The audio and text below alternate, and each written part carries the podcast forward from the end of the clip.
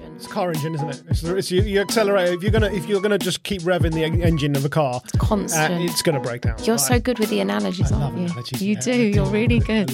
This is about other children and about them. If someone gets angry, that's absolutely okay to get angry. Yeah. What's not okay is to hit someone, punch Mm. someone, throw things. That's not okay. That's you not dealing with your anger. You can have anger. It's absolutely okay to have anger. yesterday. when I got when I got home yesterday, I said to Nisha, I was like, I did that for 15 years of my Oh life. God, I can't. I just Twice can't. this is like a therapy session. Thanks, Ange. I, yeah, if it was me, I'd be like, okay, well, I wake up in the morning and yeah, because I was that 100%. I don't eat. I, I literally went years without touching sugar, you know, crisps, junk food, fast food, fizzy drinks. I mean, I literally you talk to some of my friends, they were like, yeah, Sunjay at that time was boring. right, right.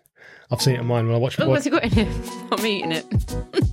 It tastes like it's oats. It tastes like Oh yeah, it really does. It's oats, isn't it? You got oats in it. Yeah, it's got oats in it. this is a company I did. Uh, I did a, an event for. Mm. I did a film video videography for. Um, I love a bit of natural stuff. yes. I'm all about the coconut oil. coconut. Literally everything. You mean on, bo- everything. on the body, Everywhere. everywhere. Yeah, like coconut oil. Do you know what? I use coconut oil, my deodorant. Well, I've got such sensitive skin Yeah. that if I use deodorants, normal stuff, they actually end up clogging up my pores and then making bad things happen to my armpits. yeah, maybe that's what I've. I've I get like stinky of BO, I'm not going to lie. This is what happens to me. But is that the that's deo- I That's thought it was a- deodorant as well. It's It. It everything up. absolutely is. So do you know what? Since I stopped, and it was like when I got stressed as well, it would Hmm. be worse, right? So now what I do, I wash. My ex-husband calls me vinegar pits. It's ridiculous. I wash my armpits with vinegar, no soap, and then I use coconut oil and then a tiny little dusting of bicarbonate of soda. How bad is that? What a weirdo! Don't tell anyone. I don't, think it's Don't anyone. put that out It's just, on it's the me and, it's just me and you. It's just me and you, Lisa. Just me and you and the thousands of people that listen to your podcast. No, but Thousands. genuinely, I that's wish. I wish it was a thousand. that's what happens now. So that is my r- routine, my regime. And I use coconut oil as moisturizer before I get out of the shower. I put it on wet, my wet body. That's it. All natural. Love it. And now I've got whatever this oat shit is. Should I try not to swear on the podcast? Uh, you can you can say what you want. That's why I like doing a podcast because I can say what I want, and Can you actually know why not? anything?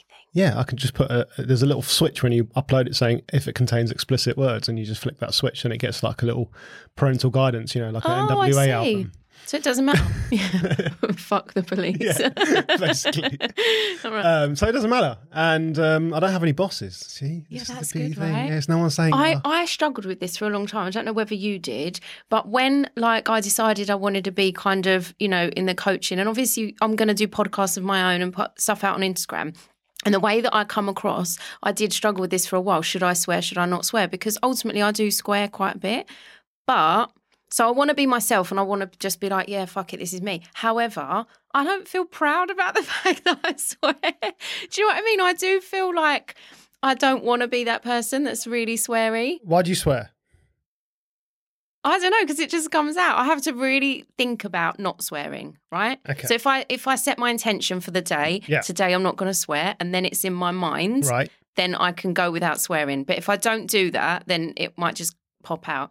And plus, if I'm like annoyed or whatever, Right. sometimes I do it for comedy value because it does make me laugh. But No, there must be other words. Like I love it when the kids say, "Ah, biscuits." You know, from Bluey. Yeah, do you yeah, watch yeah. Bluey? Yeah, I love I love that. I love Bluey. One of my favourite shows. Oh, mine too. That when they say ah biscuits, I'm like, that's funny. I should say biscuits rather than fuck.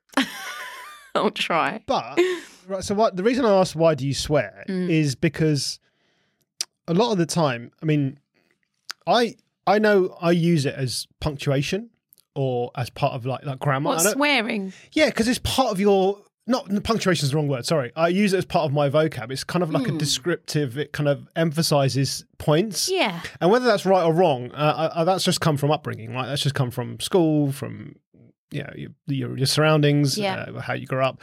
But I remember when I first met Anisha, and I would, you know, I would swear a lot, and She's not a swearer, is she? she's not a swearer. She's a very calm, She's not a- beautiful, laid back energy about her. There's no need for swearing. If only you knew.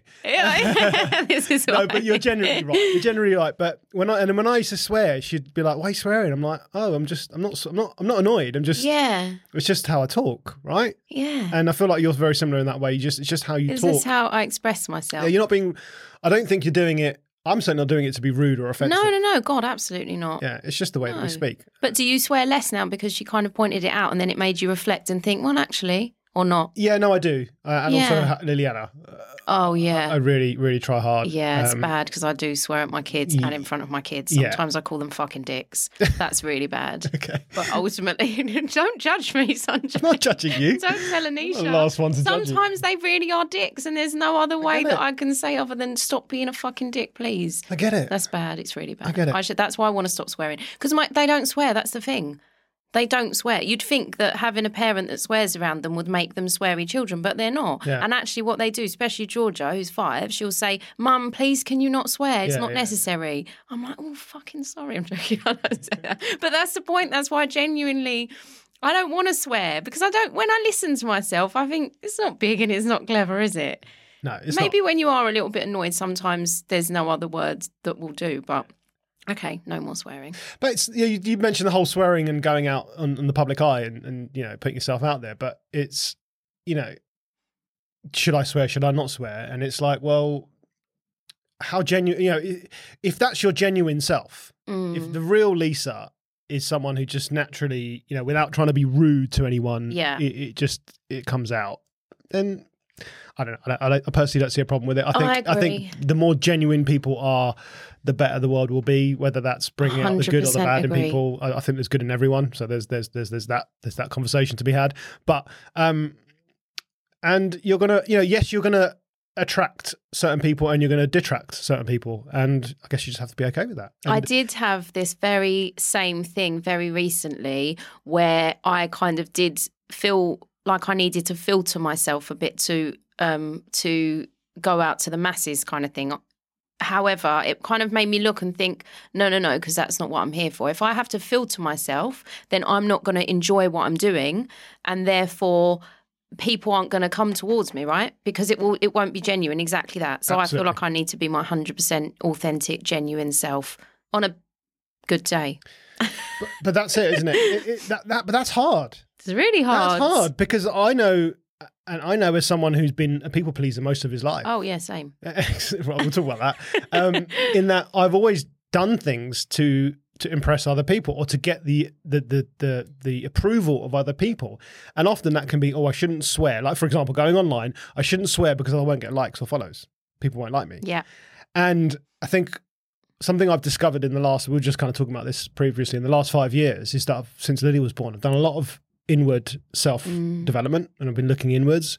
And part of that process for me has been to shed, to try to shed this. And I love, um, Rangan Chatterjee talks about this a lot about being a, a people pleaser in, in recovery. And, and that's exactly uh, how I feel. It's like I'm a people pleaser In recovery. in recovery because I feel like you're always going to yeah, have I that. guess that. I get that. I totally get that. Because if you are that natural person, yeah, on empath, if you, yeah, Mm. I'm obsessed with these personality types. But yeah, if you are that person, then it's always going to be work. Right? That's what I say. I was just having a conversation with my friend not long before I got here. And I said to her, Look, I am in the best place that I've ever been because, same as you, is when you have kids, it makes you inwardly look at absolutely everything. And you do do a lot of work on yourself. And oh my God, for eight years now, I've done so much work. I'm in the best place that I've ever, ever been. However, I'll always be someone that will struggle with depression. It's just the difference now is that I recognize, and she's the same, recognize when it's coming up. And now it might take me a minute, an hour, two days. is very quick turnaround because you recognize it and then you know how to get yourself out of it. But it will never go away. You'll never be able to just relax in the state that, yeah, I'm a happy go lucky person every single minute of the day. It takes effort every single day when I get out of bed. I have a choice and I make those choices and I do the work and it will always be the same. And I don't mind it because it's good work, right? But it will always be the same, same as people pleasing. You're always going to be that way, right? I agree, and I think this you, what you said there is so beautiful because a lot of people when they go on this journey to, to to improve their mental health, they feel like there's an end point. It's like a destination. It's like oh, I'm going to get to this destination one day where I'm not going to have depression, I'm not going to have any mental health problems, I'm not going to have anxiety, and I'll be cured. And you know, it, it, I, I don't know. I'm not. Neither of us are experts at this, so No, of course. we know, right? We're But- experts on our own mental exper- health. so I can talk about Uh, that. yeah, And I, absolutely. and I think you know you're right. I think once you, what happens is the more work you do yourself, you start to become more aware. And I think that awareness is key. And you recognize it. You know, yesterday, I talked about yesterday when I took Liliana to, to London. And, you know, it was trying because it was school holidays. It was a hot day. We had to get on the train. We had to get on the tube. We walked like 20,000 steps. So she walked like 45,000 steps with the Oh, little yeah. legs, right? She's double. Every, I forget about that. every step. I take, she's taking like two, right?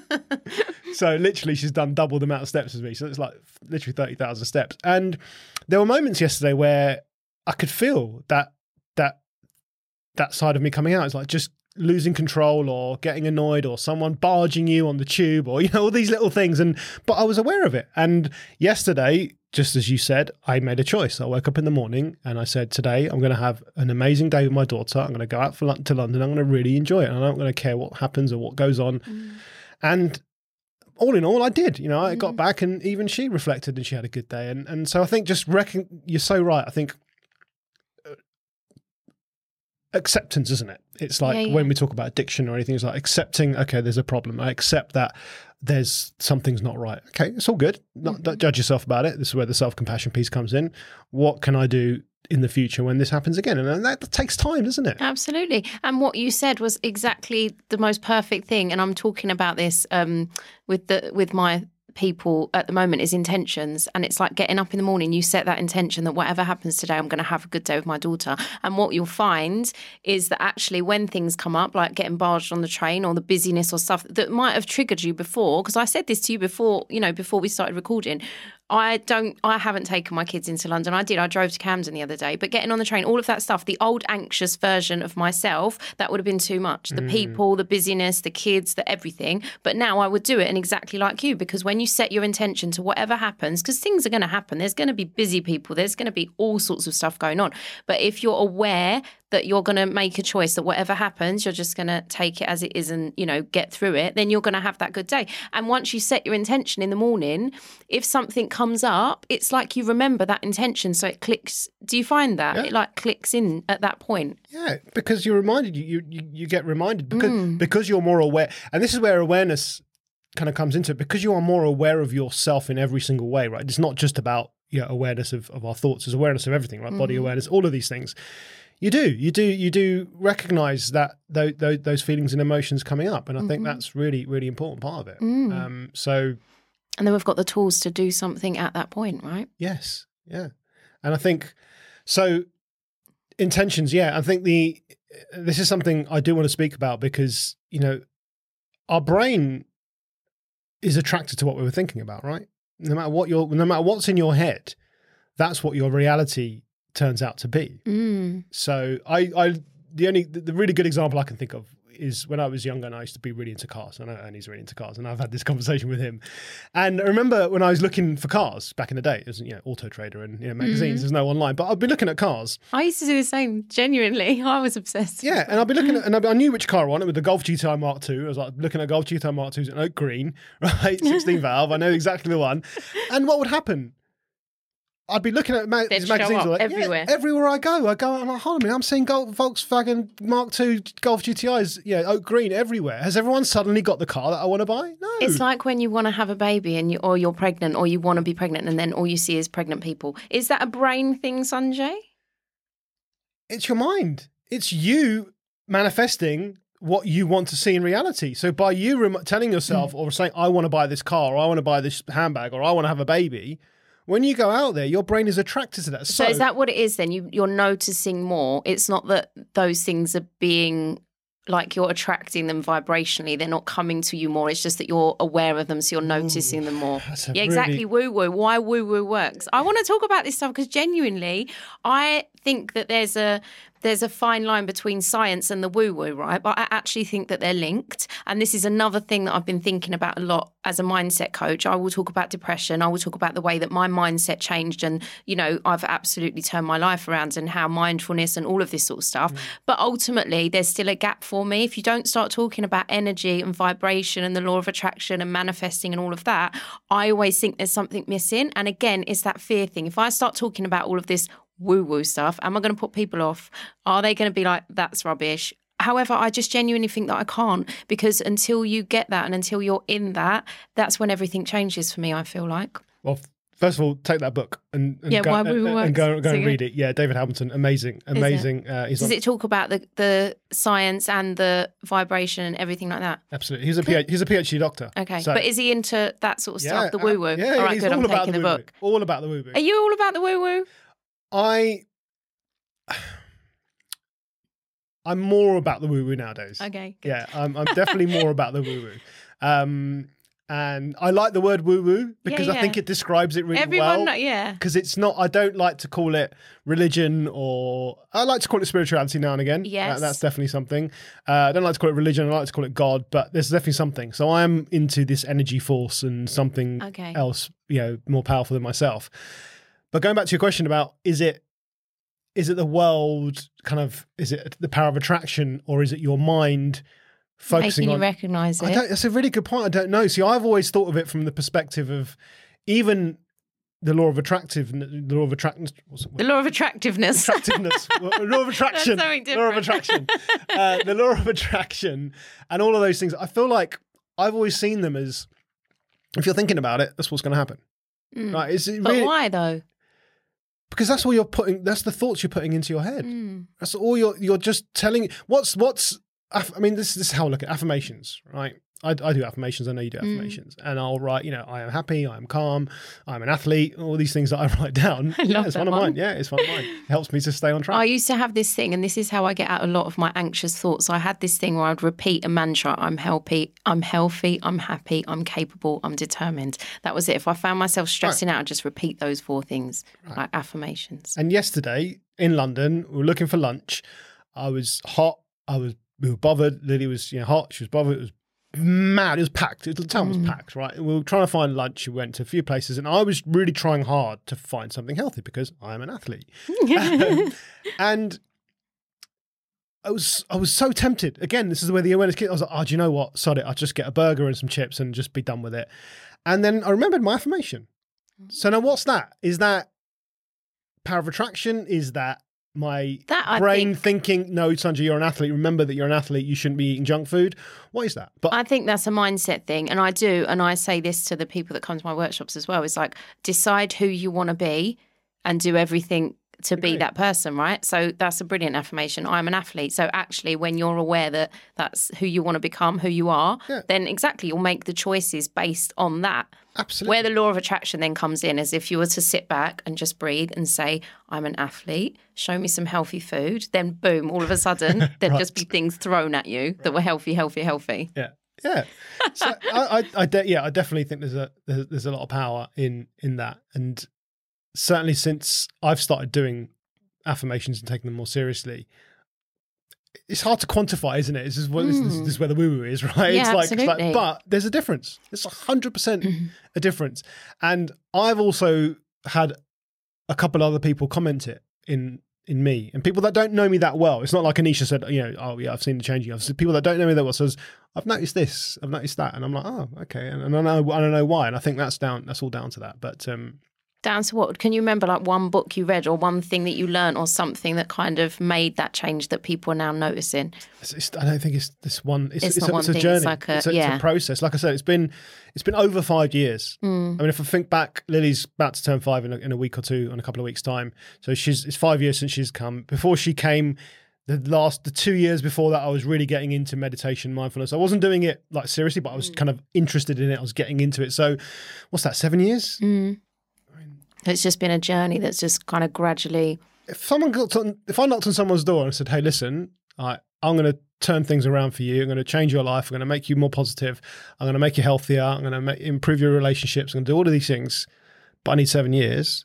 Oh, yeah. They'd be like, No. "Sorry, Yeah, but then that's why it takes us long. This is why we can now help people because it took us seven years, eight years, however long it was, to to learn everything that we learned in the way that we did, right? I'm not finished." As- as- as- No, yeah, God, we, I don't I'm think that we ever would be. Absolutely, be yeah. It's not like I'm seven years and I'm a master. Oh I, God, no, yeah. absolutely. But now I'm in a stage where I'm like, right, I want to get people who were like me uh, them years ago and help them realize that you don't have to be like that. Life is not supposed to be hard. You don't have to feel sad. You don't have to get depressed. You don't have to. Do you know what I mean? Life doesn't have to be like that. We're supposed to be having fun. We're supposed to be happy. We're supposed to be feeling love every single day. And this is what I want to tell the world because I, I wish that I you know, I had that. I wish that at some point someone would have said that to me. And I don't know, but I suppose It's it's, a journey though. It's true. How yeah. you get into that. yeah, uh, but like I said, it's seven years. It's it's gonna be another Absolutely. rest of my life, right? And, and and I think for me, I've accepted that there isn't an end point. Like you said, I know,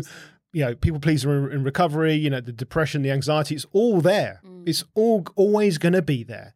And I think just accepting that it's always going to be there. You know, we take look at you know, look at self compassion, right? We mm. take self compassion. Self compassion is you know awareness of the suffering, awareness that I've I'm suffering. yeah. this But without being a victim about it, right? without being a victim agreement in the meaning in that in that you know that this is a shared human experience if you're feeling it if you're thinking it another human has felt Yeah, thought- yeah, thought- you're not the it's not a unique experience right this is this is something that i've that's been a ma- major shift for me it's like do you know what everyone goes through this everyone at some stage of their life is going to experience this so it's all good it's okay and then what action can i take to relieve my suffering Mm. that's not going to be harmful to me. And I think that has helped me. Yeah. So if you want to ask me what one, if there's only one thing, that understanding of self compassion has really, really helped me to manage my own feelings and my own thoughts because it's just made me think, okay, well, what's the smallest, you know, on some days it literally is, what's the smallest thing I can do today that's going to, let's take, I'm an athlete, right? Mm. If there's a day I don't feel like an athlete, what's the smallest thing I can to do today that's going to be an action like an athlete? Right. And that might just be drinking my water wherever it's gone, it's down it there. It might just be drinking, making sure I get my water in, which I make sure I do that every day anyway. But if I align that action with my value or my affirmation of, oh, well, I'm doing this because I am an athlete, Mm. it's almost like I, I, I look at that as a rep in a gym. Right, we know this. You're a, you're, a Pilates instructor. If we go to the gym, we do. We, it's not just one rep, is it? It's several reps that make that muscle stronger. So the more times I can tell myself, me drinking water is aligned to my affirmation and my values of being an athlete. Me going out with my daughter is aligned to my value of loving my family and wanting to have a happy, you know, happy home. Me doing this podcast, what you get the idea? Yeah, right? yeah. They're all and then it becomes like a habit that you don't have to think about because then before reps. you know it, you're just that. they're reps. Yeah. they're reps every time, and you know, and I think that. Uh, well, all what is that rep? The rep is just an awareness. The rep of is just me recognizing, hey, I'm drinking water because I want to be healthy and I'm an athlete, right? And it's like I, I talk about this when I coach mindfulness. You know, when we, when I coach mindfulness, and you know, people say, "Well, you know, I, can, I can't, I can't, I can't do this meditation mindfulness because I'm always thinking about something." I'm like, "Well, that's that's good that you're thinking about something because you're supposed you're not supposed to be not thinking, Yeah. right?" And all I say to them is, when you start thinking about something which you shouldn't be thinking about, which is, you know, maybe it's your breath, and you start thinking about something else, recognize it Yeah, yeah, because that recognition. Oh, look, I'm thinking about something else instead of my breath.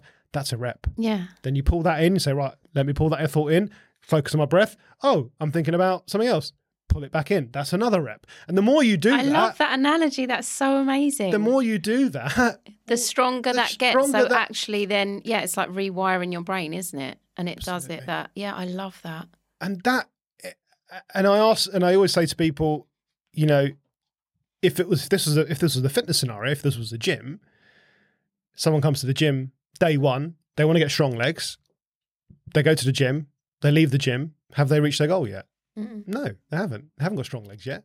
But they know that if they continue to do the action of going to the gym and training their legs, they're going to get strong legs one day. Yeah, And it's the same with this. And the problem with just like going to the gym, just like doing this, you may not feel the benefits, right? You may go to the gym the first time and just think, oh, I feel so terrible and I'm sore and I'm aching and I'm tired. Whereas some people go to the gym first time and think, oh, that was really good. I feel they get the endorphin. and I am such a giver upper. If I don't see immediate results in things, I am that person that would just give up. And it's taken me all of this time to now understand about progress and about you know exactly what you say about the work and the work and the work.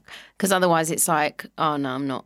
I'm not fit yet. I'm just not going to bother. You're not alone. Right? You say that. I am. That's everyone. I know, That's right? everyone. Oh, I don't. I can't just see wanna- the results. Oh, I ran on the treadmill for 20 minutes. I'm not Didn't size work. eight yet. What the? Yeah. I've had that. Okay. It's not just me. I've literally had I've literally had someone pay for ten personal training sessions up front, right? So ten that's a quite a commitment, Yeah. and then they turn up for one, and then I don't see them for a couple of weeks, and then I call them up, say what's going on, and they're like, well, it didn't work. I'm like, what didn't work? I'm not. I'm not. I'm not kidding you. I'm not kidding. You.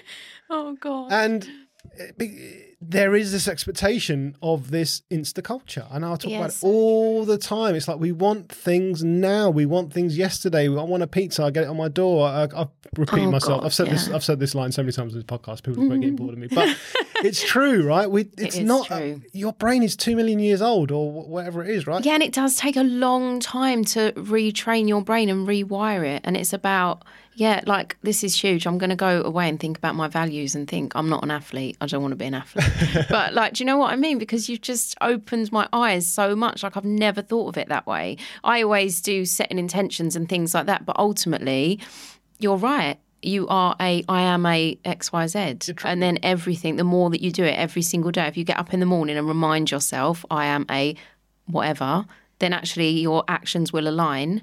And it's true, it does take time, but actually that's where the universe comes in because it will support you in those things, right? without without you thinking like for example yesterday i had to i consciously remembered you are an athlete and i think because i was so what I, i'll dig into so what happened i i couldn't find anything healthy right so there was we went to several shops sandwich shops and i was getting frustrated Mm-hmm. and the reason i was getting frustrated is because i really really really didn't want to eat anything unhealthy Yeah, right? yeah. because i've been saying this affirmation for a long time i've been trying for a long time and then Mm-hmm.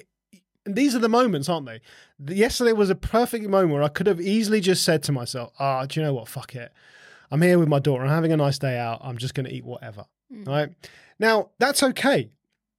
So if anyone's listening out there and you and you you find yourself doing that, I don't I don't want you to beat yourself up. Yeah, yeah. That's okay. But for me, I just made a promise to myself that this week was going to be a week because you know Kai was born, and I remember when Kai was born, me and Nish said, "You know what? Let's give it a couple of weeks. Just let's not worry about anything. Let's just enjoy. Let's spend time with him, but be present, eat whatever. Mum was cooking food for us. We were eating whatever, and we just let it go. And we said, right, two weeks are gone. It was three weeks really, but two weeks are gone. right. Again, it went to three weeks, and we didn't. I didn't cry. We didn't beat ourselves Yeah, up about it. It was like it's all right. So three weeks are gone, and this week was I'm going to get my shit together, and that was what it was. Right. So it's now you've set yourself up to be an athlete and you've kind of got quite rigid things. So you're perfectionist like me, right? So if things don't go, so in that moment, rather than being like I'm an athlete and getting really frustrated, it, it was like either I'm an athlete, I'm going to get something healthy, or fuck it, I'm going to have a burger and fries. But ultimately, there could have been somewhere in the middle. That's what happened. Oh, good. So again, like I said to you earlier, what was said? What's the next? What's Yeah, the yeah. one step I can take right now? These are my choices. Yeah, I can't find what. what athlete or couch potato, no in between. yeah, no, but it, no, th- no, there wasn't in between. So yesterday it was like, what's the smallest thing I can do, right? So if I can't find the super healthy meal that I want, that's Yeah. going to nourish me like an athlete, right? Um, What's the closest what's thing the closest to that? thing to yeah. that? And that's okay, right? That is so, So it was a baguette from from from Pret, which had some veggies and some, you know, it was relatively healthy. I didn't get crisps. I didn't get a fizzy drink. I just had water, Yeah. and I felt good. Yeah, exactly. Because don't you think perfectionism? That's the other thing that I suffer with. Absolutely. with. Maybe you, I don't know, but perfectionism it is a thing because actually, in that moment, is exactly that. Right? You either go from one extreme to the other. If you can't, you know, get to your own high expectations of yourself, then you're just like, oh, it's, what's the point? I'm going to give up. But that's another brilliant thing I'm going to take away from today. What is the closest thing Yeah. I can get to that? Because you're right, as a, as a I'm writing this down, son. you can get a copy of this later. Um, what I was going to say, yeah. So it's I've lost my train of thought. I was going to say, Sorry. but it's okay. Um, I was talking about um, the smallest thing I yeah, the do. smallest next best thing or the next best better feeling yeah. thing. So it was it, it, uh, in that moment, and the you sorry you mentioned yeah I remember now it was the expectations of yourself, Mm. and for me that comes from my past because I was that. 100% I don't eat I, I literally went years without touching sugar you know crisps junk food fast food fizzy drinks I mean I, literally you talk to some of my friends they were like yeah Sunjay at that time was boring right, right? and I was but I was in such a headspace that Yeah, but I didn't it so- make your mental health much, much better at, at those times? 100%. Yeah, I was- see. I was not. If you, if I was in a situation like I was yesterday, I would have just been like, "Do you know what? I'm okay. I'll go with that. I'm cool. I'm good." Yeah. Because that was the headspace I was in at the time. But did you not notice? Sorry, I know we're going off piece now, but this is a very, very interesting and important subject, really close to my heart. Did you not? Because you're obviously someone like me that suffered with mental health and stuff like that. During those times of you eating that cleanly, did you not find that your mental health was just easy? Absolutely. Mm. Because life was easy. What I meant by that, what I mean by that is that I didn't have a wife. I didn't have any children. I was living overseas on my own, away from like family and the stresses of family and everything else that that brings with it. I was living in a hot country. I was working in a career that I really tried hard to transition. Again, talking about manifestation, talking about mm-hmm. the story and transition from a corporate career into a personal trainer. I was doing those things. So talk about the affirmation of I am an athlete. That's what I was living, right? I was living that way. So I was 100% adherence. And now, and this is what I've been working on the last five years in that I'm not that, that same Sunjay anymore. Mm. And that's okay, right? But I can still exhibit behaviors that are towards that. Now, if I and now if I think back to what my values were at the time, right? So if, so if I look back to that, that time when I was doing that, what were my values? Well, my values were that I really, really valued wanting to become a personal trainer, right? Because I wasn't one. hmm So for me at the time, I was like, right, if I want to become the best personal trainer that I can, what's the bare minimum I need to be doing? And a clean diet is definitely one of those. So because I wanted to become a personal trainer so badly, a clean diet was so important towards that that it wasn't even a question for me that I'm going to eat a clean diet, right? It's just like, right, I, I, I'm going to do what I think, I don't think all good PTs eat a good diet, but I'm going to think what I think a good mm. PT's diet should look like. So I ate a good diet. Now, I don't have that same value, right? It's not I want to be the best PT. Well, what is it? Well, I just want to be healthy. I want to be there for my children. I want to play with Kai and f- kick football around with him when mm. he's, you know, when he's eight or nine, and, and, and when I'm nearly approaching fifty. You know, all these things, right? Yeah. So it's a different, it's a different set of values. Yeah. I'm not training like I was then, but that's okay as long as I train, as long as I do something. Yeah. Yeah. You see what I mean? Do you think that the what you eat affects your anxiety levels and your mental health and stuff like that? hundred percent. Yeah, me too. Hundred percent. Uh, there's probably science behind this, and, and I know there is, but I don't have it off the top of my head. But yeah, for sure it does. It right? do- literally. This is why me. I'm. I'm. This is why I'm so interested in it because I still struggle. Yeah, I'm a recovering uh, eater of sugar, drinker of everything. I don't do on a, on a good day. I don't do caffeine. I mean, I definitely don't do caffeine unless it's my birthday and someone makes me drink nine espresso martinis and I don't sleep for a whole weekend. But no caffeine, no refined sugar or flour, no alcohol, no processed food, no chemicals of any time. And when I'm like that, and this is where I will go back to, do you know why? Because it's like I am so on cloud nine from the minute I wake up to the minute I go to bed. Nothing can rock that. You could literally throw.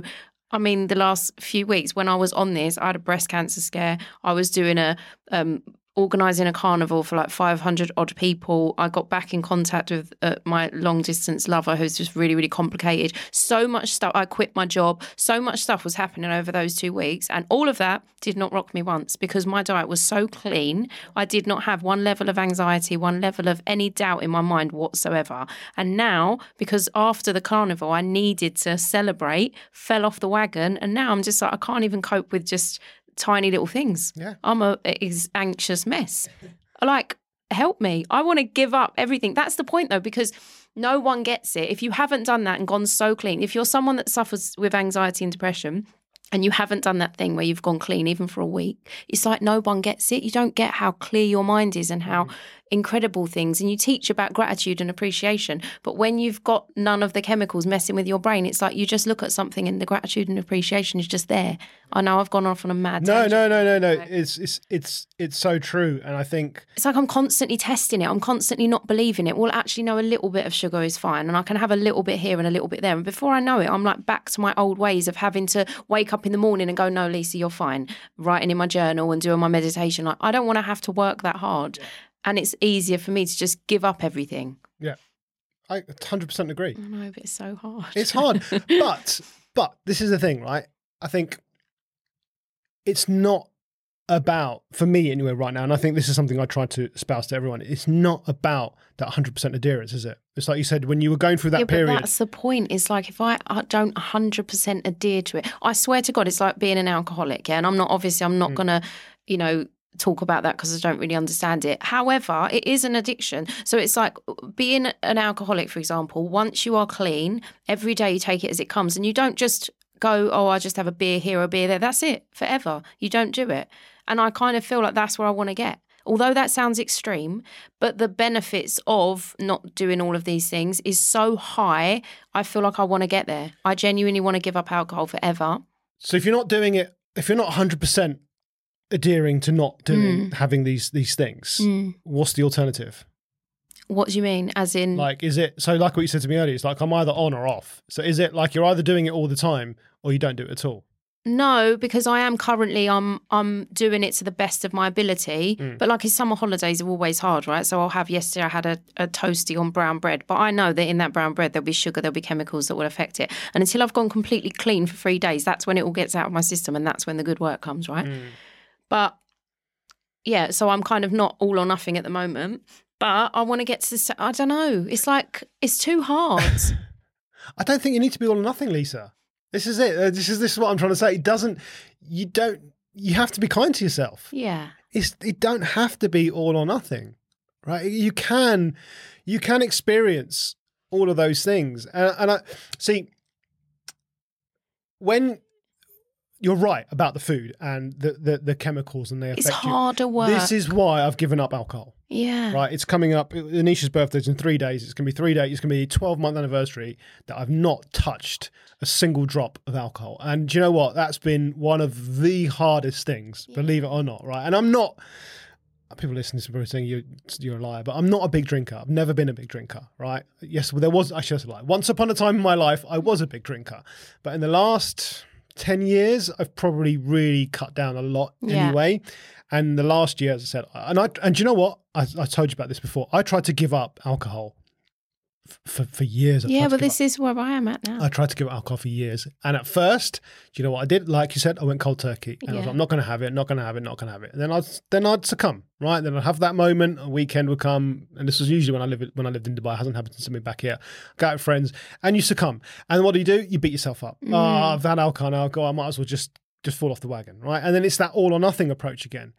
And what actually got me to this point where I am now, where I can hopefully in three days, I'm yeah, not going to fall off the wagon in three days, but it wasn't going cold turkey. And I did that, and then there were periods where I said, right, you know what, I'm going to go the entire week uh, without drinking, five days a week. And a lot, a lot of people do this, and, and that, and I did that, and then I would have a little bit on the weekend, and then it went from that to, do you know what, I'm only going to do it on certain occasions like birthdays, you know, Christmas, play, you know, certain occasions, festivals, whatever it might be, and then I did that, and then you know, so it was an evolution from there, Mm. and then last year, it was just got to the point where I wasn't, I just wasn't enjoying it. And I remember I went out for dinner for Anisha's birthday, and we had a, one glass of champagne, one glass of champagne, and I just didn't enjoy it. It just, It just affects your sleep and everything, Yeah. doesn't it? It affects my energy instantly, Absolutely. my emotions, it affects my sleep, absolutely everything. And that's the point. It's not like I don't want to do it just because of any other reason. I want to do it because I have experimented for 10 years now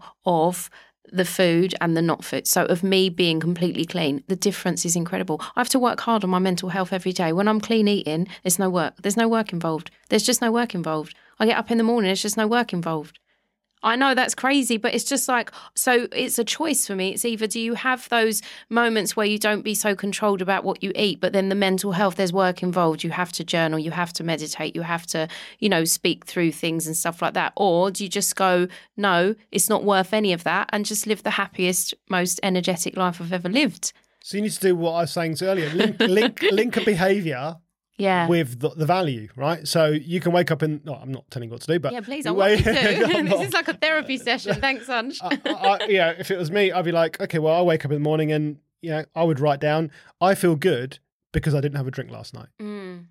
Right. So if you're linking the feeling because you're feeling good and, and, Yeah. and you link it with the fact that I didn't have a drink, then that can only get again, it's a rep. So maybe it's just you- that I'm kind of where you were before you gave up because I am now. I'm in that stage where I'm not all or nothing. I'm not like, oh, I've done it now. I might as well go nuts. I've done it now, but I want to get back. But I'll be kind to myself. But I still eat really, really healthy and still do my fasting and stuff like that. However, I might just have a cheese toastie or something like that. that I know. So it's like I'm getting there. So maybe I just need to be kind and just So just work on one thing. Yeah. Right. So the alcohol is is, is, is, is clearly I, I know it's something you really want to do. Do really want to drink But I also in the sun. you really enjoy it. in the sun and a cold beer. I mean, yeah, I, I hear you. yeah. But you know, I take, it's Is it? oh, when when I went to Mexico just a few months, a couple of months ago Oh yeah, without any alcohol. with no alcohol, that was tough. that was tough. Only the first day. Because I got the, you know, you get this holiday, Yeah, yeah, you're sitting on yeah. the beach, it's Mexico, you know. And I did feel like, oh, I could really do with a beer or a cocktail right now. But Because that's the thing, it's circumstantial. So actually, when you went to Mexico, it was like, this is in this environment, this is the action that I would normally be taking, right? Yes. So it's about being able to go into those environments and then think differently. Like, well, I'm in this environment and that's what I would have used to have done. However, I am now an athlete, Yes. so I'm going to do it this way. Yes, and I remember sitting at a table with with, with for dinner or lunch with uh, in Mexico, and I said to Anisha, and I was looking at the, you know, they always give you the drinks menu automatically, so I always look at it, and I was like, and there was a cocktail, and I was like, do you know what? And I said, I've been I've been going through this in my head for the last couple of days. I'm just going to have a cocktail. And she's like, yeah, do it. I was like, I'm not going to beat myself. I'm on holiday. So last holiday before Kai's born, you know, and, and I, I really feel like it's been nearly a year. And then suddenly I was like, No, actually. and then a waiter came and he asked me what do you, any drinks, and I was like, I just have water, please. yeah. And that's what came out of my mouth. And then, then she looked at me and went, I thought you were having a drink. I was like, no, I changed my mind. Yeah, see, I've I've been in that thing, and I feel like that's the reason, isn't it? You've just got to take every moment as it comes, and yes, give yourself permission to. No, do you know what? I'm gonna. I've done that recently, just in the last few days. I've been like, no, do you know what? I do want a glass of wine now. I'm gonna have a glass of wine. And when it comes to it, I think, no, it's not. No, don't need it. Not worth it. Do you it. really want to have this? exactly. That's all I said to myself when I when I was when I said to it and I committed to Anisha, like, I'm going to have a drink. Yeah. the, and I was waiting for the guy to come. I just said to myself, I, I, I something said it to me. Where it was the world, Mm. right? Do you really want to have this drink? Yeah. And then I thought, well, it's it was what May, it's a couple of months, it's a year. I I remember the reasons I gave up in the first place, right? And then this is this is the thing. And I said, if I have a drink right now, what's the what benefit am I going to get? What's going to change? Right? Is is anything in this experience going to drastically change? And all I thought about was like, I'm going to feel tired. Mhm. I'm going to feel lethargic. I'll probably feel sleepy. It's quite hot Yeah. and then I'll probably feel a bit dehydrated. And uh, not, uh, I'll, have, It's wa-. I'll have a water, please. So actually, this is a- exactly we've almost gone full circle back to awareness because that's exactly what it is now. People and us before you speak without thinking, you act without thinking, you eat, you drink, you do whatever without thinking because you're not aware and you're just doing it. But when you actually slow it down and put a gap in between why am I doing this and then the action, that's when it becomes everything changes, You- right? you hit it's that awareness. you hit the nail on the head. You said, slow it down. yeah. You have to just take Because a minute. If anyone in, is someone that's sped through life, it's me, right? Oh, I've God, always, yeah. always on a mission. Always on a mission, right? Sunjay's always on a mission, right? Me too. Do you Uh, think you've got ADHD? I genuinely I have prob- diagnosed myself. It's like uh, my brain is always on 800 different things, right? And when I get these things, I'm like, so, yep, I can absolutely do that, blah, blah, blah, blah, blah. And it is very much like that, isn't it? You're, you're the My, same. my mind is like, Yeah. When I, I watched Rain Man the other day, and I was saying to Oh Nisha, my I'm not as smart as him, but I was like, Let's I was go like, Vegas. I feel like I feel like my brain's like that. Yeah, my just- just- friend Angela, she said to me a, a, about a year ago, like I've known her for like 30 odd years since I was really, really small. And she said to me a couple of months or whatever, she said, I don't know anyone whose brain works like yours. You just don't, you're just constantly on it. There's always something. You're on it, you're on it, you're on it. And I'm like, is that not normal? I just thought everyone was like that. But now I'm realizing, no, not not everyone. I mean, no, and I do, yeah, I do, I do, I do get that. Um, just like constant, yeah. And it's just about slowing down, right? and I think when you sl- when I've slowed, just understanding that when you slow down, Just a gap. like you said earlier, just sit back, Yeah. let things happen. Don't try to make everything happen. And I know there's this whole thing about action, mood follows action. You, but sometimes you just sit Mm. and just Because otherwise, how do you know what action to take? This again links us back to the law of attraction and about manifesting and stuff like that. Inspired action is the best action you can take, and inspired action comes from within. It comes from you knowing what your intention is. You know you're an athlete. You know that you want to do X, Y, Z, and you give your, yourself enough space to sit back and let it come.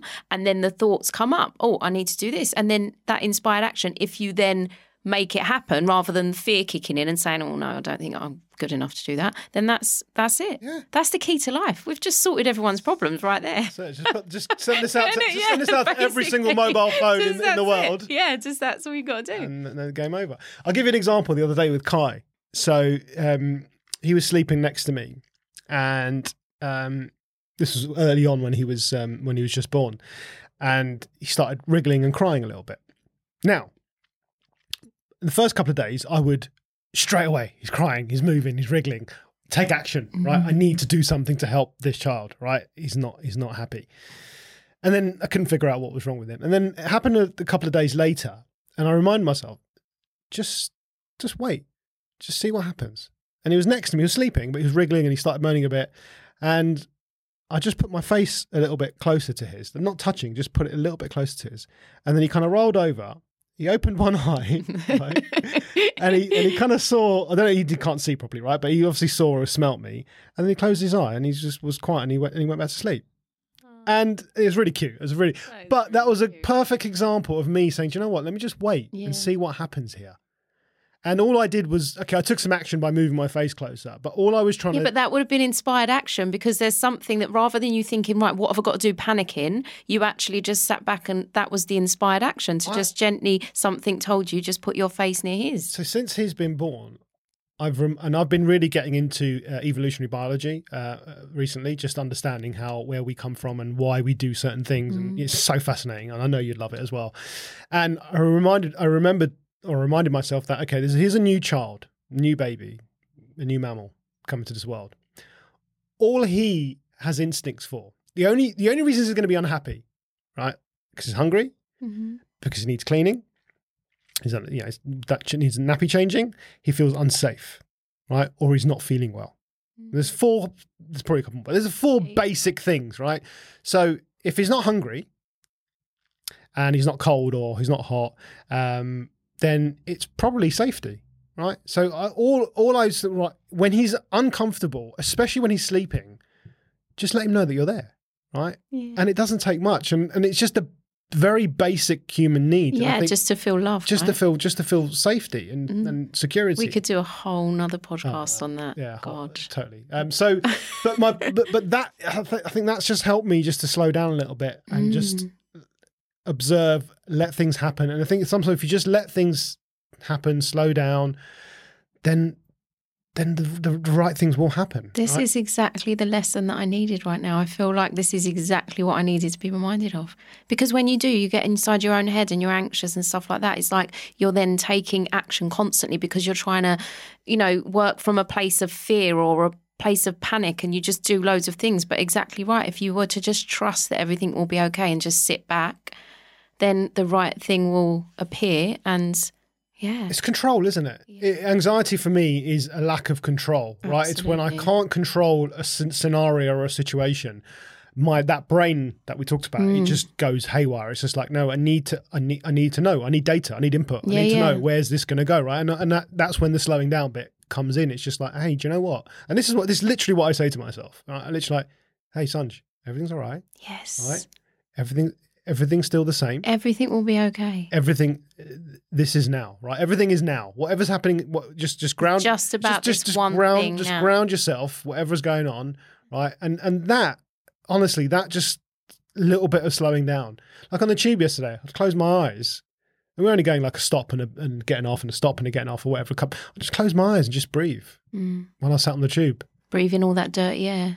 Yeah whatever Come home and get black snot out your nose. Uh, do you know what when i got home yesterday when I got when I got home yesterday, I said to Nisha, I was like, I did that for 15 years of my Oh, God, I life, can't. I just twice can't. a day, and I just got to think how many. T- I mean, completely going off topic here, but I did think that yesterday. I was like, oh my god, How many? How many hours, how many years of my life have I wasted sitting on this on, on a train on, Oh, a, on, a, on a metal tube going under Breathing under in the- all of that dust. Don't. That's what used to do it for me. I grew up in Walthamstow in London, yeah. So obviously, but I wasn't one of them people that wanted to go up London to to do anything. But God, honestly, my God, my friends know how difficult it was to get me on a train, Yeah. and that's when I lived in London. And now even more so, I'm like a country girl at heart. Yeah. Um, I don't know how we got into that. Oh yeah, meditate. Me. Just, just, just, Talking just, being, just, just being, yeah, just being mindful on the train. So yeah, just slowing down. That's what we're talking about. Slowing down. Honestly, just this, this whole slowing down thing, I think, is so powerful. Um, So and I'm trying to, in, I'm trying to get it, introduce it into Lily as well. Like just, you know, just enjoying the moment, just They slowing do down. pick up off of us. Like this is the the whole reason that I do all of the mental health work that I've done over the past years because like I don't want my kids to grow up like I did. I I I don't want to be this anxious mess and pass that on to my kids. I want my kids. Do you know what I mean? To Yes. have and this is why everything that I do is exactly for that reason now yes. for my kids because we want to instill the good values in them and we don't want them to panic and freak out like we do. No, absolutely. And, yeah. and and I've picked up on it. I've noticed some behaviors and actions and words in Lily, and I, and I know she's got that from from from what we Mm. do and how we behave. So just trying to help her to slow down. She loves she loves doing affirmations. Like it's so cute. And Anisha Anisha did this to be fair. I talked about this on the podcast with with Natalie, but she's doing her own affirmations now.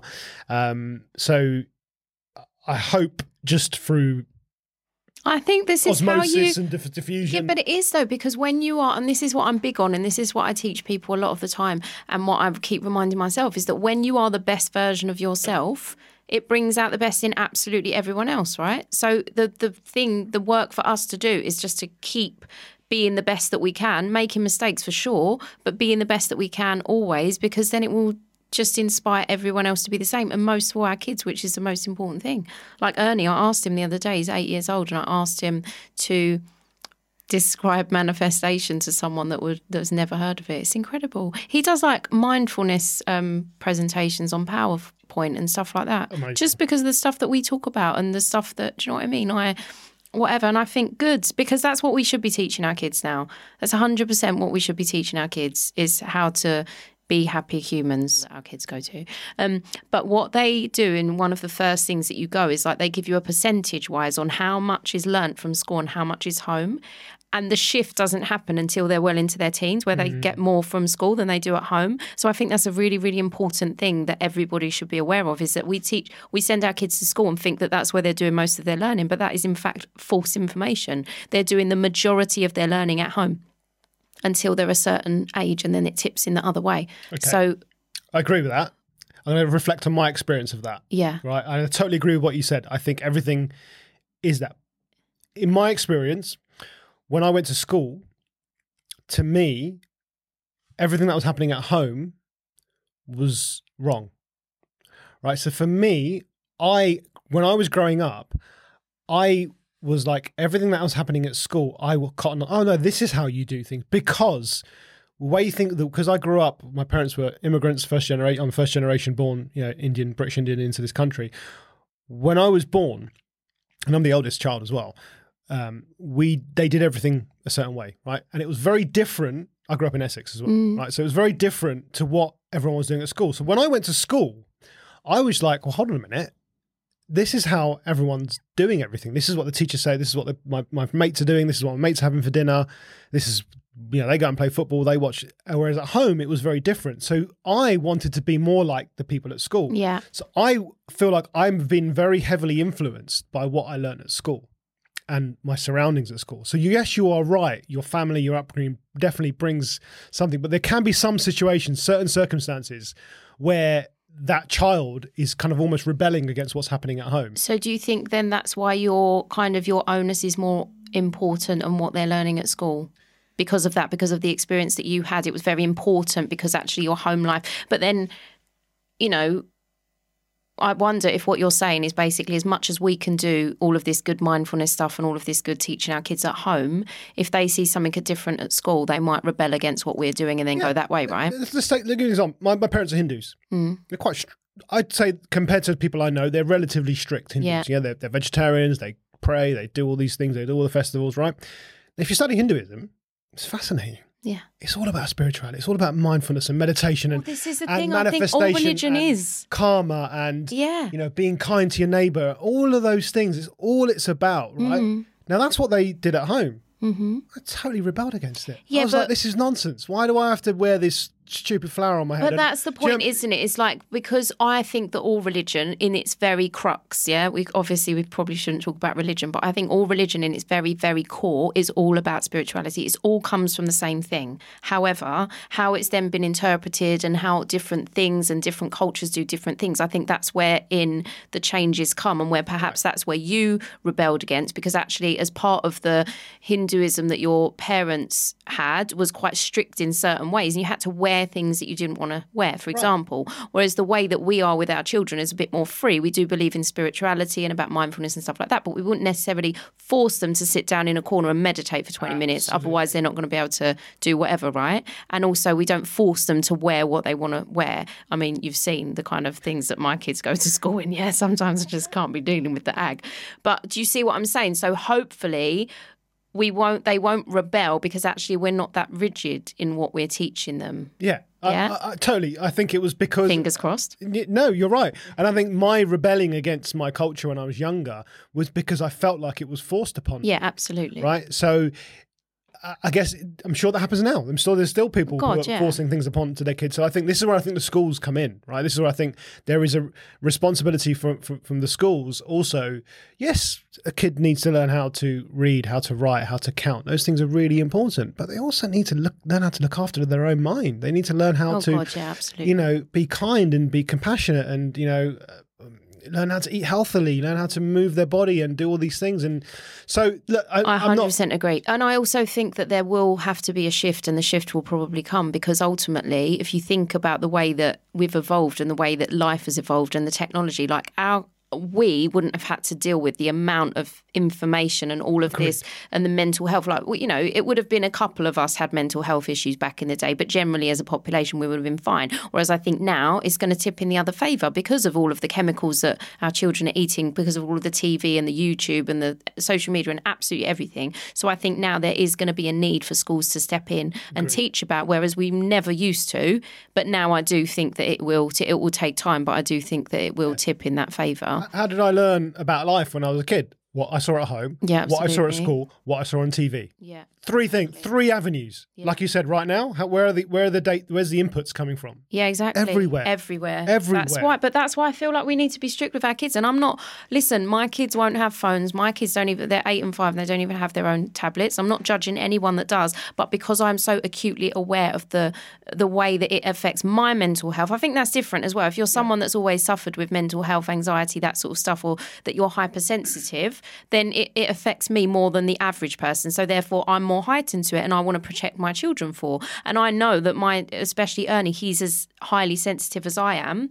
So therefore I'm gonna have to work harder to protect him from things. And so I'm gonna be that strict weird mum. Like Kirsty Allsopp says, I'm that weird mum that won't let my kids have a phone. And when they come home and cry and moan about it, I'm like, well, that's the mum I am. I don't really care. Do you know what I mean? And I feel like I'm going to be that person. And luckily, I hope that where we are and where we live and the people that we all vibe with kind of along the similar route, right? But Yeah, we can't control if our kids are going to rebel. They might hate it and then end up, who knows? Yeah, so I, I agree. I think doing the right things at home for sure. I think it does start from home.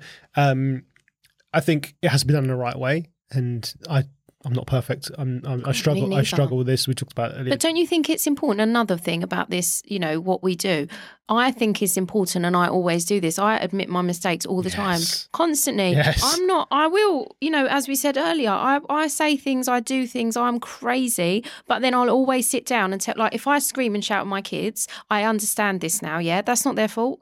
They don't deserve to be screamed and shouted at. And therefore, I need them to know that. So I'll always sit down and say, uh, the way that mummy reacts to whatever you do is not your problem, that's mine. So even if you do something that's not right, or even if you do something that's bad or naughty or whatever, there's a way of dealing with that. If I scream and shout at you, it's not because you're being naughty or bad, it's because I'm not dealing with that in the right way. And I always tell them that because I think that's really, really important as well to grow up like knowing that, you know, other people's uh, treatment of you is nothing to do with you, it's more to do with them, right? yeah, I love that. I, I, I need to start doing. I I I, Always, I, I- make mistakes. I'm, I admit to my mistakes and I'll apologise. But that explanation is really good. I think that's a ni- nice way of looking at it. But yeah, I think that's so powerful. yeah. It's so powerful because it does, isn't it? People's reactions, and I think this is looking at me growing up. You know, people's reactions around me dictated how I behaved. Absolutely. right? And what I thought about people, you know, for you know, for example, I remember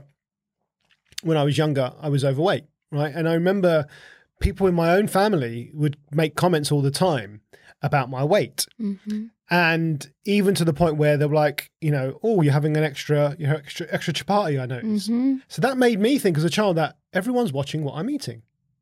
So everyone must be watching what Yeah. I'm eating because every time I go somewhere, Someone's Someone- making comments about someone's making a comment about yeah. either my food or my weight. So everyone must watch you. Mm. and that become then you suddenly what you start acting so that when people react it's people pleasing Yeah, That's where the yeah. people pleasing starts right oh right well if i if i eat a rot if i eat an extra rotli or a chapati i get this comment whereas if i do this i get this comment Yeah. right so well i'll do more of this to get this type of comment and that's where the people pleasing started Mm. right so yeah I, I think there's with with the whole kids thing, uh, it's hugely about what they see, environment. Absolutely, I think the culture, you know, the cultures is is changing. That's why we're getting now. We, we talked about this earlier. We're getting people who are coaching kids now. You know, Yeah, yeah. yeah, which whether, whether what people think of that or not, I've I know someone I talked about, you know, my friend Natalie who's who, who coaches children. And I think she does a wonderful job, and I think there's there's a need. I don't Mm. I think, think, every, it is. I think it's definitely necessary. and she talks about and her coaching for children is about understanding emotions, Mm. right? It's understanding big feelings,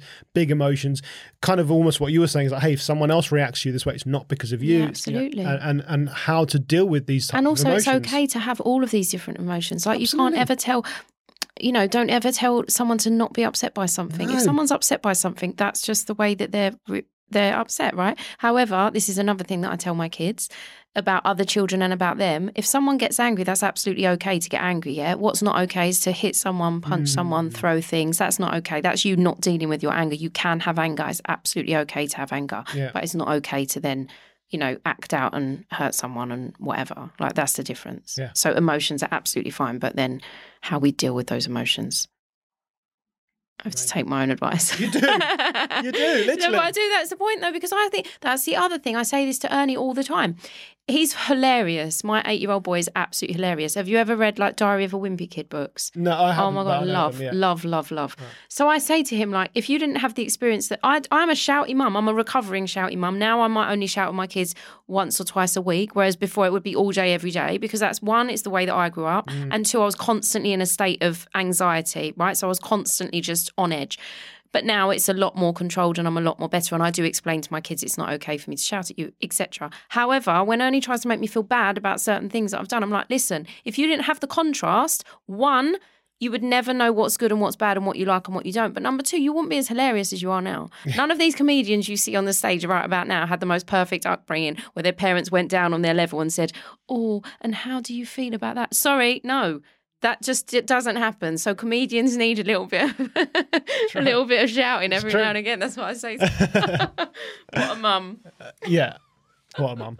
You are, you are, yeah, and, and you're right. Ernie, Ernie's, Ernie's, Ernie's different though. He's, he's in, a, in a really good way. He's so, he's so mature and um, But listen, I'm not saying that this was my fault, but also I am saying that I've had a lot to do with that because uh, we were saying this earlier, like people pleasing.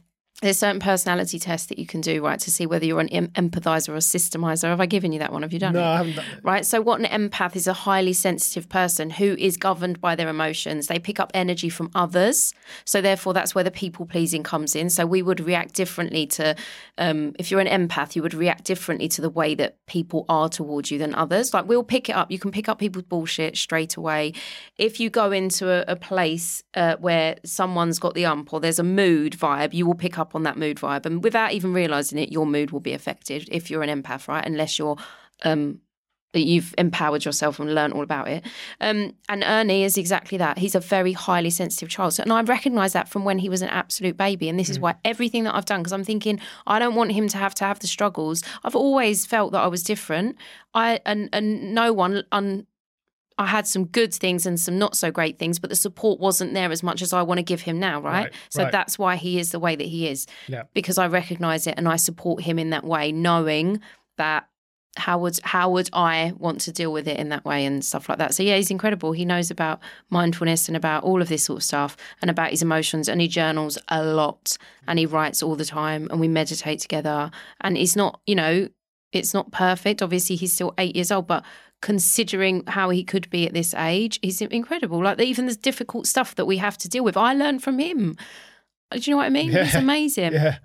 Get him, get him to keep the journals. Uh, oh, God, uh, yeah, absolutely. they'll be so He valuable in the does. future. Everyone should journal. Yeah, I agree. Everyone. Yeah. Everyone. My nan always told me that. Write something down, Lisa. Yeah. Write it down. Keep a pen and paper next to your bed and just write things down. I'll never forget that. Yeah, I recently um, started going back to my electronic journal on, on my phone, and uh, just because I was not being consistent with the the writing, and I want to be, I want to be one of these people that writes everything down. Right, I really want. to Anisha's like that. She's so good. You look at her notes; it's like it looks amazing Yeah, but write what? What do you want to write down? Like, just be a good like journaling and just being good. I'm just not very good at the physical Writing. writing. I can write. I'm not like you know completely illiterate. It's just I don't know. It's just something about it that it, it, it's slow. It's uh, and I know that's part of But it. that's good. I know, I That's know, I know, I know, so I good. know. And yeah, that's why I love the actual pen to paperness of it as well. I love it as well. But the problem for me is I like to go back and look at stuff. Yeah. And when something's, I've got like a couple of three or four journals in there, which I have used. Not like I don't do it, but I've never looked back at them. But why you don't need to? That's not what. Well, it depends on what we're talking about journaling. I journal to help with my processing of things that have happened. I know, but I write down ideas and thoughts and just generally like things like that. So I want to Yeah, but how do you feel before and after you've written those things down? feel better Right. Well, then that's job done. You don't need to look back on it. Why do you need to look back on it because when you're writing a memoir? because I want to reflect on my journey and my experience. So I'll give an example, the best way. I recently re-downloaded the app I used to use a few years ago to journal. And I logged in and it kept it has all my old Mm. log entries. This is from when Lily was a baby, when she was born. And I started reading through them, right? Because it's just on, I was on the app, oh, I was Yeah, just yeah. there. And it was like, you know, she woke up three times this night. And I was, I was, and I was reading with with Anisha and I was like, this is so cool. I was just reading, because I don't remember those, Yeah, that exact that night when she woke up three days, three times that night. I don't remember, but having that written down Yeah. is so powerful. And I was, and I started seeing other things about what I did and my workout. And I, and I wrote in there, I managed to get to the gym today. wasn't great, but at least I did it. And I wasn't doing the whole positive manifest, but I was thinking like that then. But so, the change in you now I can from where see you it. were there, yeah. you can so you know because yeah. because it's hard to be in your to reflect on yourself where if you've changed. so hard. Very hard. Maybe I've I did always keep them, but recently I did get rid of some. But this is my problem now: is when I look at people and I'm kind of on my starting out journey of coaching and stuff like that. But exactly what you said is so hard, and I struggle with this. I struggle now to relate to people who are where I was a few years ago hmm. because it's like I can't get myself in that mindset. What do I need? What is the the the best advice I can give, or, or that sort of stuff? Do you know what I mean? Because it's Yeah. not. I've done so much work and I'm where I am. I can't even get myself back Yeah. into the mindset of that. Right? Because you're just like, well, this is just how it's Yeah. you've rewired your mind. to think, well, this is just the way things are, right? Yeah. Whereas yeah, I, I agree. That's But that- what- but that's, yeah, that's right. where the self compassion piece comes in as well. But yes, so So keep the journals. keeping the journals, okay. but also keep the journals. But also, if I was re- listening to um, another podcast uh, YouTuber who's writing who's writing a book, and he was like, you know, his journals Yeah, formed, this is the have thing. formed the book. the first early chapters of his book, well, most of his book. Yeah. Right. So all he he's he does everything electronically. So he searched meditation in his in his in his journal. It was all online. Right. He searched meditation. He had like all of these entries where he's talking oh about meditation. God, it makes it So if he sound wants like to I should be doing digital journals. So if he wants to write a chapter on meditation, or, or he wants to do a YouTube video, or a Yeah, yeah. reel, or It's a post there. on meditation, he can just go, okay, I did that, uh, uh, and it's Okay. amazing, So it's journaling more of like. A, almost like a diary entry Your of what diary, you're doing. yeah, and stuff what like you're that. doing. We don't have. I mean, Well, I'm doing it, Sandra. You don't have it. to. You don't. I'm, I'm just saying. I'm just sharing my No, but it's true. you No, because genuinely, I've already written like fifteen thousand words of my book I wrote a few years ago, and I'm hoping that a lot of that What? is what. fifteen thousand yeah, yeah. words of a book. Yeah, yeah. I didn't know about this. And I've written a children's book. You know about the children's book? Uh, hold on, let's talk about this. Well, well, hold Oh. Uh, start with a start with a children's book. You've already written a children's Oh book. yeah, I've written a children's book. Has it been published? No, because so I wrote this beautiful story about a unicorn. It's complicated. So I've oh, it's really hard to explain. So I have this long distance for two and a half years now. I've been with this guy who we just fell in love, but he lives in a different country. It's very, really complicated. We don't speak the same language. We do now, but we didn't at first.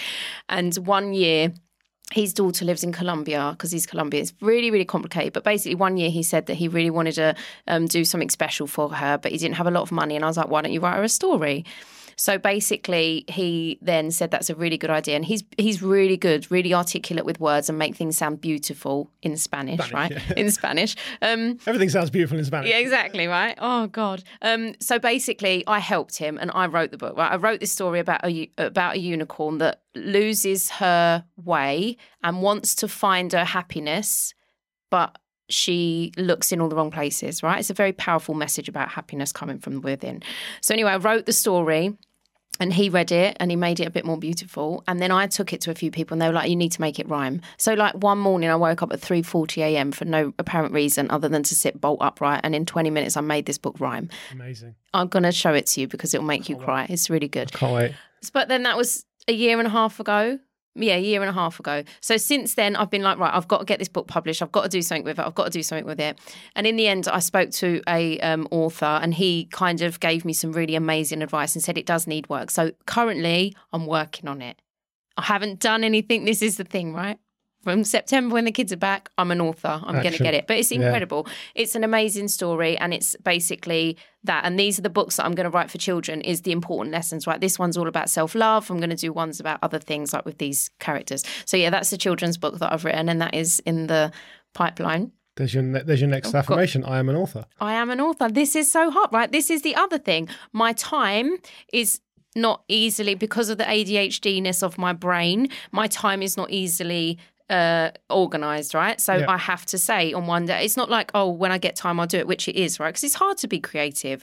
It's not hard but when you're in your life of whatever you are being a mum being a this being a that trying to earn money i've just had to go you know whatever it's hard to be creative. So to get into that creative headspace, I kind of shy away from it. So what I'm doing from September is at least one day a week, I'm an author. So I'll go wherever I want to be. I might go up to Whipsnade Zoo now that I've got a membership and sit on a bench and look over the hills. And that's where I'll just sit and I'll be an author. If something comes, it comes. If it takes six weeks for the inspiration to come, that will be what it is. So yeah, you're right. Yeah. That's it. good. I So know. you've got a book. And Amazing. the other book, I've got a book. I've got one book. And then the other book I started writing about two or three years ago was about my four steps to ultimate happiness from where I was to where I am. And it's a lot about eating. There is some eating stuff in there as well. I know, right? I Awesome. forget about this, Sunjay. So I forget whole- that I've so written whole- 15. So the book is about four steps to. There's four steps to Okay. absolute. I don't know. Yes. Should I tell you what they are?